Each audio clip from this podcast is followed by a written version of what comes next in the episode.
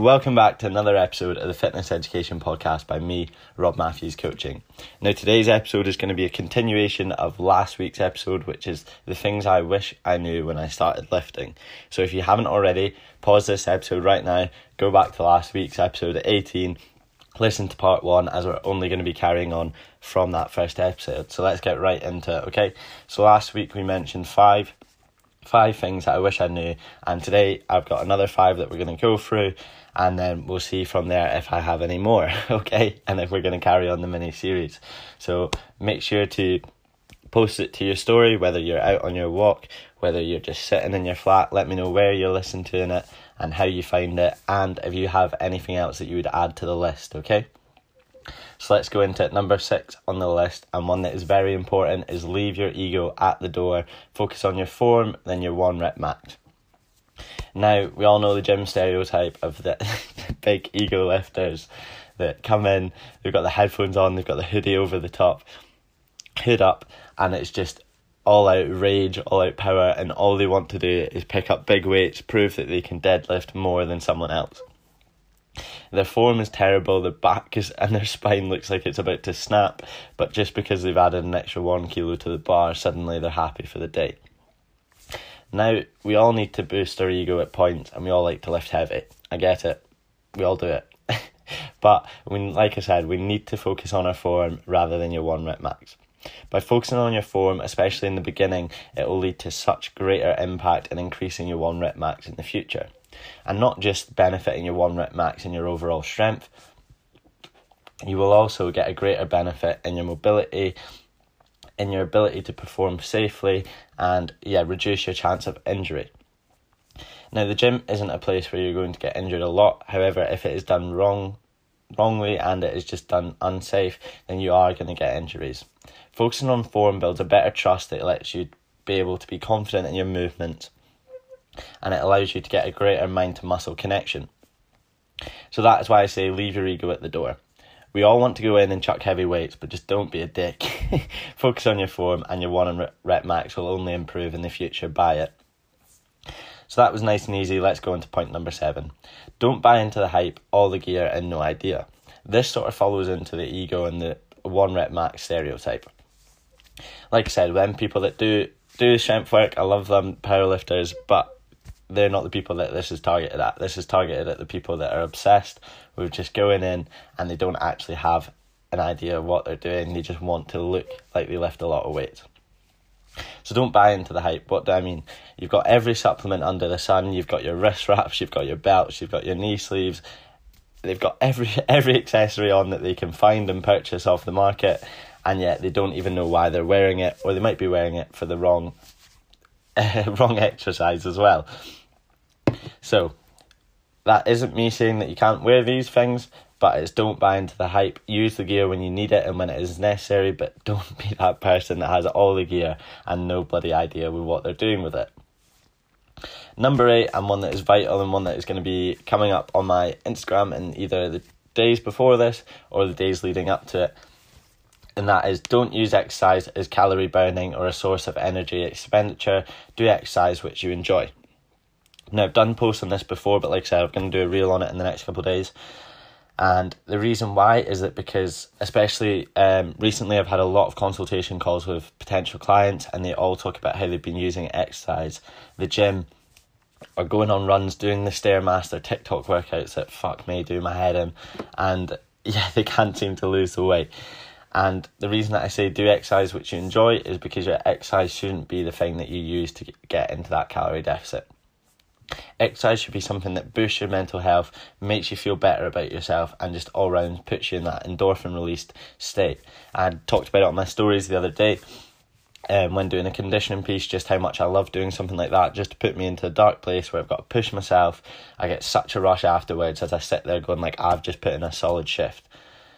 We don't need to be doing things we don't enjoy. Don't spend thirty minutes on the stairmaster if you don't enjoy doing it it's not worth it. You are going to get much better results, more sustainable, more adherable results if you use exercise as something which you can enjoy, look forward to, that you can do with mates, you can do alone, rather than just focusing on, oh, I've got to spend 30 minutes on the treadmill, I've got to do this. It's, you're never going to do that on a consistent basis. And if anything, it's only going to do you more damage in the long run. So there's point number eight. Don't use exercise as calorie burning or energy expenditure. Do exercise which you enjoy and which you can sustain and adhere to. Which follows on to number nine. See, these all sort of follow suit. You can see that I actually have thought this out. I made a few notes on them. Number nine is NEAT is your foundation, gym is the icing on the cake. So, why do I say this?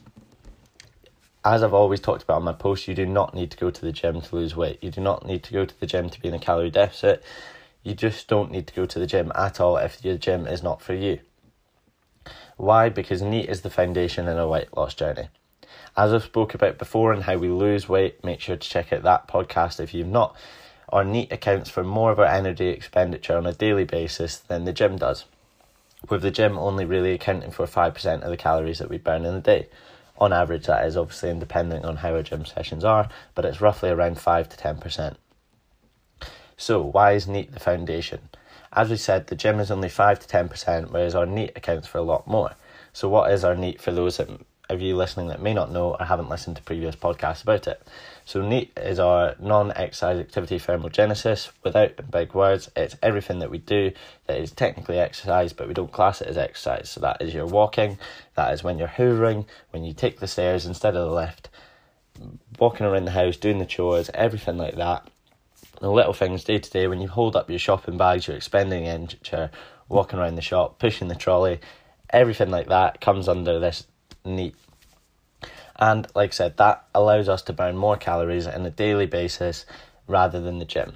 The reason that we use the gym is gym is, the, as we say, the icing on the cake. It's to get us that physique that we all want, that aesthetics, that muscle building, and we can shape and tone our muscles, for lack of a better word, and for words that you can understand, to look the way that we want and to get whether that's that peachy bum or that is them huge biceps. Okay, so that is why that NEAT is the foundation, gym is the icing on the cake.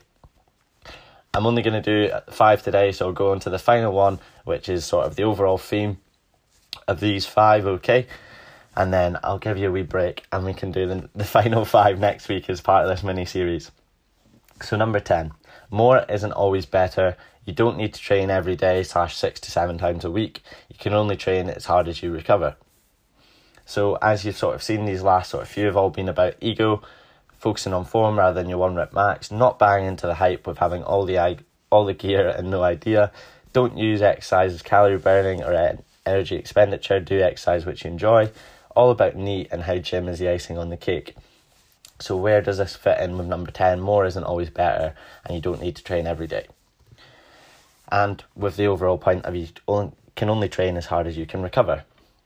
So when getting into the gym, we've all done it. We've all got there, and we've just gone. Oh, need to come in every single day, just show up, just and it's just not it's not worth it if you're not recovering if you're not fueling your body properly you're only actually doing more damage to your body than you are in making progress so what do i recommend don't have your bro, bro split as everyone does when they come in you know they've got chest on a monday they've got shoulders on a tuesday back on a wednesday then hit arms on, on a Thursday, and then they throw in one more upper body session on the Friday just to make sure that the legs never grow and that their body is absolutely aching in pain come the weekend.